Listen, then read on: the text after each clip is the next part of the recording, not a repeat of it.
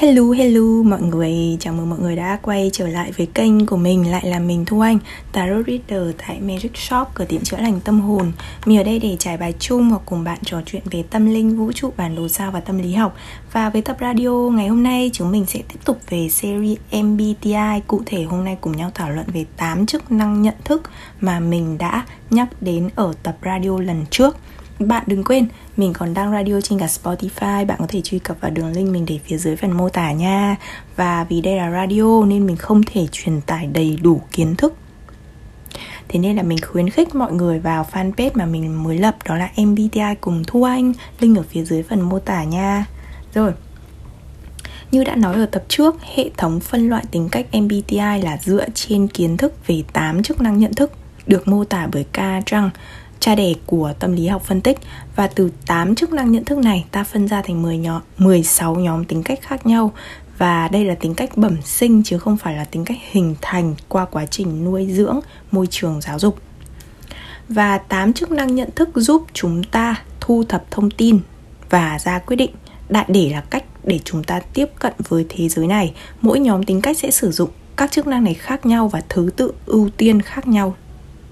Đó, và nếu mà bạn và một người khác có chung nhóm tính cách MBTI thì hai bạn có thứ tự ưu tiên sử dụng 8 chức năng giống nhau. Ok nhá. Và như mình đã nói là nếu ai đó thuần thục cả 8 chức năng thì lúc đấy theo tâm linh á, chúng ta có từ giác ngộ ok uh, hoặc là một ai đấy có khả năng mở cả bảy luân xa. Tuy nhiên vấn đề là đa phần không phải ai cũng thuần thục cả tám chức năng này. Đó là lý do vì sao mà chúng ta cần làm việc với nhau. Chúng ta bù đắp khuyết điểm cho nhau để cùng nhau đạt được đến mục tiêu chung. Đó. Và tám chức năng thì sẽ được chia thành hai nhóm chính. Nhóm chức năng để ra quyết định và nhóm chức năng để thu thập thông tin. Và mỗi nhóm tính cách MBA TI sẽ sử dụng thường xuyên nhất 4 chức năng 4 trên 8 nhé Rồi trong 4 chức năng này, năng này thì sẽ có hai thu thập thông tin và hai ra quyết định. Đấy, sau đây mình sẽ liệt kê tên của 8 chức năng. Đầu tiên mình sẽ nói về 4 chức năng để ra quyết định này. Thứ nhất là cảm xúc hướng ngoại Tiếng Anh sẽ là extroverted feeling. Cảm xúc hướng nội thì là introverted feeling. Suy nghĩ hướng ngoại thì sẽ là extroverted thinking Và suy nghĩ hướng nội tiếng Anh là introverted thinking. Đó là bốn chức năng để ra quyết định. Tức là bạn sẽ thấy nó sẽ là feeling hoặc thinking, tức là bạn ra quyết định bằng suy nghĩ hoặc ra quyết định bằng cảm xúc. Từ khi nào mình sẽ nói chuyên sâu, phân tích chuyên sâu hơn về các cái function hay là các cái chức năng này. Ừ. Tiếp theo, bốn chức năng thu thập thông tin thì chúng mình có đầu tiên là giác quan hướng ngoại tức là extroverted sensing, giác quan hướng nội tức là introverted sensing, trực giác hướng ngoại là extroverted intuition và trực giác hướng nội là introverted intuition. Ở đây chúng mình hiểu đơn giản nhé.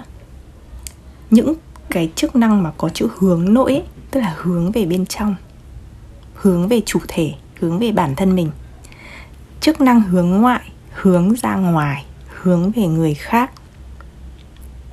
Ok rồi bốn chức năng thu thập thông tin thì chúng mình sẽ có chia làm hai cái nhỏ đấy là giác quan và trực giác. Trực giác là giác quan thứ sáu ấy các bạn. À, gọi là giác quan thứ sáu thì cũng không hẳn nhưng mà nó thiên về ừ nó sẽ thiên về cái kiểu trực giác rồi cảm nhận nhiều hơn. Còn giác quan ở đây là năm giác quan. Đấy vị giác thính giác khứu giác uh, từ gì nhỉ? Vị thính khứu xúc giác.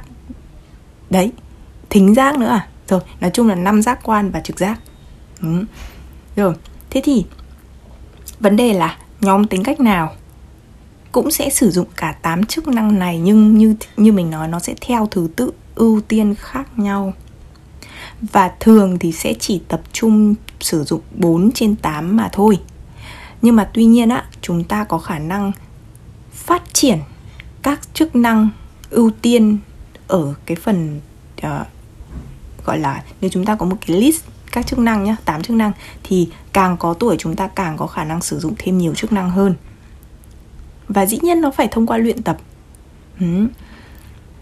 và khi mà bạn có khả năng sử dụng càng nhiều chức năng thì lúc đấy bạn càng toàn diện hơn và bạn càng trưởng thành hơn thuần thục càng nhiều, chức năng càng giúp ích được cho bạn trong cuộc sống, trong quá trình thu thập thông tin và ra quyết định càng nhiều chức năng, khi mà bạn cân bằng được, như mình nói, hướng ngoại, hướng nội, cân bằng được cảm xúc, suy nghĩ, cân bằng được giác quan, trực giác, thì quyết định bạn ra sẽ rất sáng suốt ừ. và sau khi mà bạn nghe xong cái tập ngày hôm nay, bạn hiểu thế này này, từ nay về sau, hãy học cách phân loại tính cách bản thân hoặc người khác dựa vào các chức năng này. Bởi như mình nói rồi, các nhóm tính cách sẽ được quyết định bởi thứ tự ưu tiên sử dụng chức năng. Đấy, chỉ cần thay đổi thứ tự thôi là nó sẽ cho ra một nhóm tính cách khác.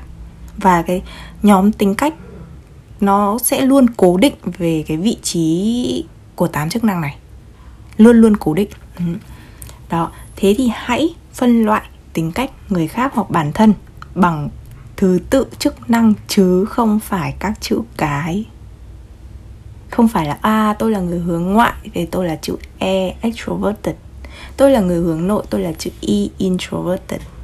Đấy tôi là người uh, thế nào nhỉ? Thiên về suy nghĩ thì tôi là thinking. Ok tôi thiên về cảm xúc thì tôi là feeling. Cái kiểu phân loại theo chữ cái thì nó sẽ uh, nó sẽ thiên về cái hệ thống phân loại big five tức là hay là còn gọi là ocean. Thì nó sẽ là một nó giống như kiểu một hệ thống khác thì mình thấy là um, những người mà tìm hiểu MBTI theo kiểu đại trà và bề nổi đang bị nhầm lẫn về cái vấn đề này về chuyện này. Ừ. rồi mình lấy một ví dụ cho các bạn dễ hiểu nhá. Ví dụ như mình đi. Ok. Đấy sau rất là nhiều năm tìm hiểu về bản thân phân tích bản thân à, mình chắc chắn 200% mình là một INFJ tức là chữ I, N, F và J và bất cứ INFJ nào như mình sẽ luôn có thứ tự ưu tiên sử dụng bốn chức năng đầu tiên như sau. Mình nói về bốn chức năng trước. Chức năng thứ nhất hay còn gọi là chức năng anh hùng, tiếng Anh là hero function, đó chính là introverted intuition, trực giác hướng nội. Đấy thì cái chức năng đầu tiên hay chức năng anh hùng á thường là sinh ra chúng ta đã có và chúng ta sẽ phát triển nó ngay từ đầu. Và nó sẽ như kiểu là xuyên suốt cả cuộc đời chúng ta. Chức năng thứ hai gọi là chức năng phụ huynh parent function. Đây là chức năng extroverted feeling cảm xúc hướng ngoại. Và theo kinh nghiệm cá nhân của mình thì mình phát triển cái chức năng thứ hai này vào những năm mình học cấp 2, cuối cấp 2 cho đến cấp 3 là những lúc mà cái thời điểm mà nó phát triển lớn nhất phát triển rõ nhất. Và một khi nó phát triển nó sẽ theo mình sau này. Chức năng thứ ba hay còn gọi là chức năng đứa trẻ child function introverted thinking hay còn gọi là suy nghĩ hướng nội thì mình thấy là cái chức năng thứ ba của mình phát triển vào những năm đầu 20 ừ, đầu 20 cho đến giữa 20 đấy là những lúc mà mình cảm nhận nó phát triển rõ nhất và chức năng thứ tư inferior function hay là mình đặt là chức năng cấp thấp. Đó cái chức năng thứ tư của INFJ tụi mình là extroverted sensing hay còn gọi là giác quan hướng ngoại. Cái chức năng thứ tư này thì nó là cái chức năng mà mình luôn cảm thấy lo lắng bất an khi sử dụng mình không tự tin vào nó. Dĩ nhiên mình vẫn có thể phát triển được nó nhưng mà dù có cố đến mấy nó sẽ không bao giờ mạnh mẽ bằng chức năng 1, 2, 3 của mình. Đấy, còn 5, 6, 7, 8 thì nó càng yếu, tức là càng phía dưới càng yếu nhá ừ. và mỗi nhóm sẽ có các chức năng khác nhau đó chỉ vì INFJ chức năng một là trực giác hướng nội thì không có nghĩa là nhóm nào cũng thế Đấy. rồi và như bạn thấy chức năng đầu tiên của INFJ nhóm mình là introverted intuition trực giác hướng nội cho thấy hai thứ thứ nhất INFJ là một nhóm tính cách hướng nội. Chức năng đầu tiên mà là hướng nội thì nhóm đấy là nhóm hướng nội. Ok nhá. Đấy, thứ hai, đây là chức năng thu thập thông tin. Nên phần lớn thời gian INFJ sẽ ở trong trạng thái hấp thu, hấp thụ và thu thập thông tin từ thế giới bên ngoài hơn là ra quyết định hoặc hành động. Ok. Rồi, và như bạn thấy bốn chức năng thì nó sẽ luôn xen kẽ chức năng đầu tiên hướng nội thì chức năng thứ hai hướng ngoại, chức năng thứ ba lại hướng nội và chức năng thứ tư hướng ngoại nó sẽ luôn luôn xen kẽ như thế. Đó. Rồi.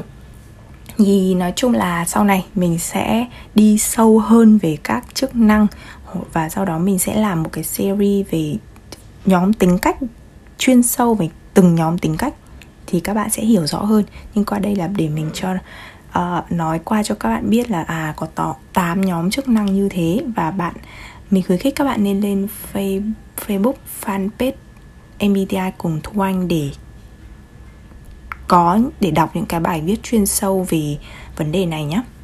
Và tập tiếp theo thì mình sẽ nói về bốn mặt tính cách của một người. Rồi, thì à, hôm nay mình xin phép được dừng cái radio tại đây. Cảm ơn các bạn đã ủng hộ và lắng nghe. Chúc các bạn buổi tối vui vẻ. Đừng quên tiếp tục uh, ủng hộ kênh tự học Tarot cùng Thu Anh và bạn nào hứng thú về gói vận hạn năm 2023 thì liên hệ với mình qua các fanpage nhé. Cảm ơn các bạn một lần nữa. Bye bye.